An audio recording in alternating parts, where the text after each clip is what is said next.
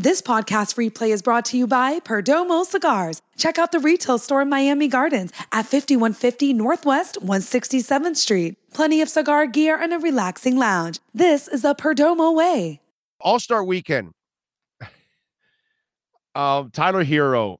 Again, I am glad that Tyler Herro went and tried it.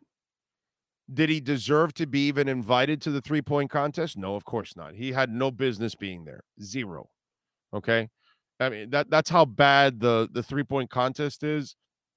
That you're putting somebody in that is so far down the totem pole in three point shooting in the NBA that he doesn't even deserve to be there. But if you're Tyler Herro, what did I just tell you about Eric Bieniemy? Screw that, bro. Tyler's got swag. Tyler could go out there, maybe try, and what the hell? He's fearless. And you just never know. You might be hot that day. Dame Lillard, of course, ended up winning it. And that was cool, by the way. I like the fact that a unknown stud won one of these contests because it just doesn't happen nearly as much. They're usually fringe players, role players that are winning all this crap. You know what I mean? Like when I was watching the the kid that was what was the name of the kid that was competing against McClung towards the end?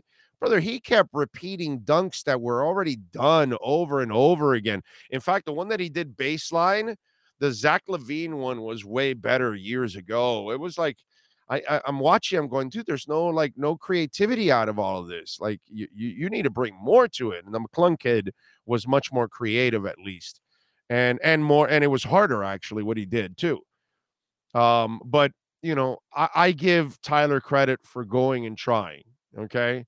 And he died out in the first round you know? But that's kind of why he was supposed to die out in the first round because he had no business being there okay? But i give him credit because even if you have no business being there he's still that kid that has that fearlessness in him. So you just never know for the hell of it. I mean, it's not like I would have ever picked him to win it, you know, but you know, it was cool that he went, but it was very predictable that he didn't last. That's the one thing that I will say. Very, very predictable that he didn't last whatsoever. Bam, by the way, had four points in the All Star game and two turnovers. He did not he wasn't really much. So it wasn't really much of a all-star weekend for Heat fans. Not anything that you could brag about. Tatum, by the way, was stole the show. Apparently, I didn't watch it, but I see it's 55 points, and Mitchell added 40.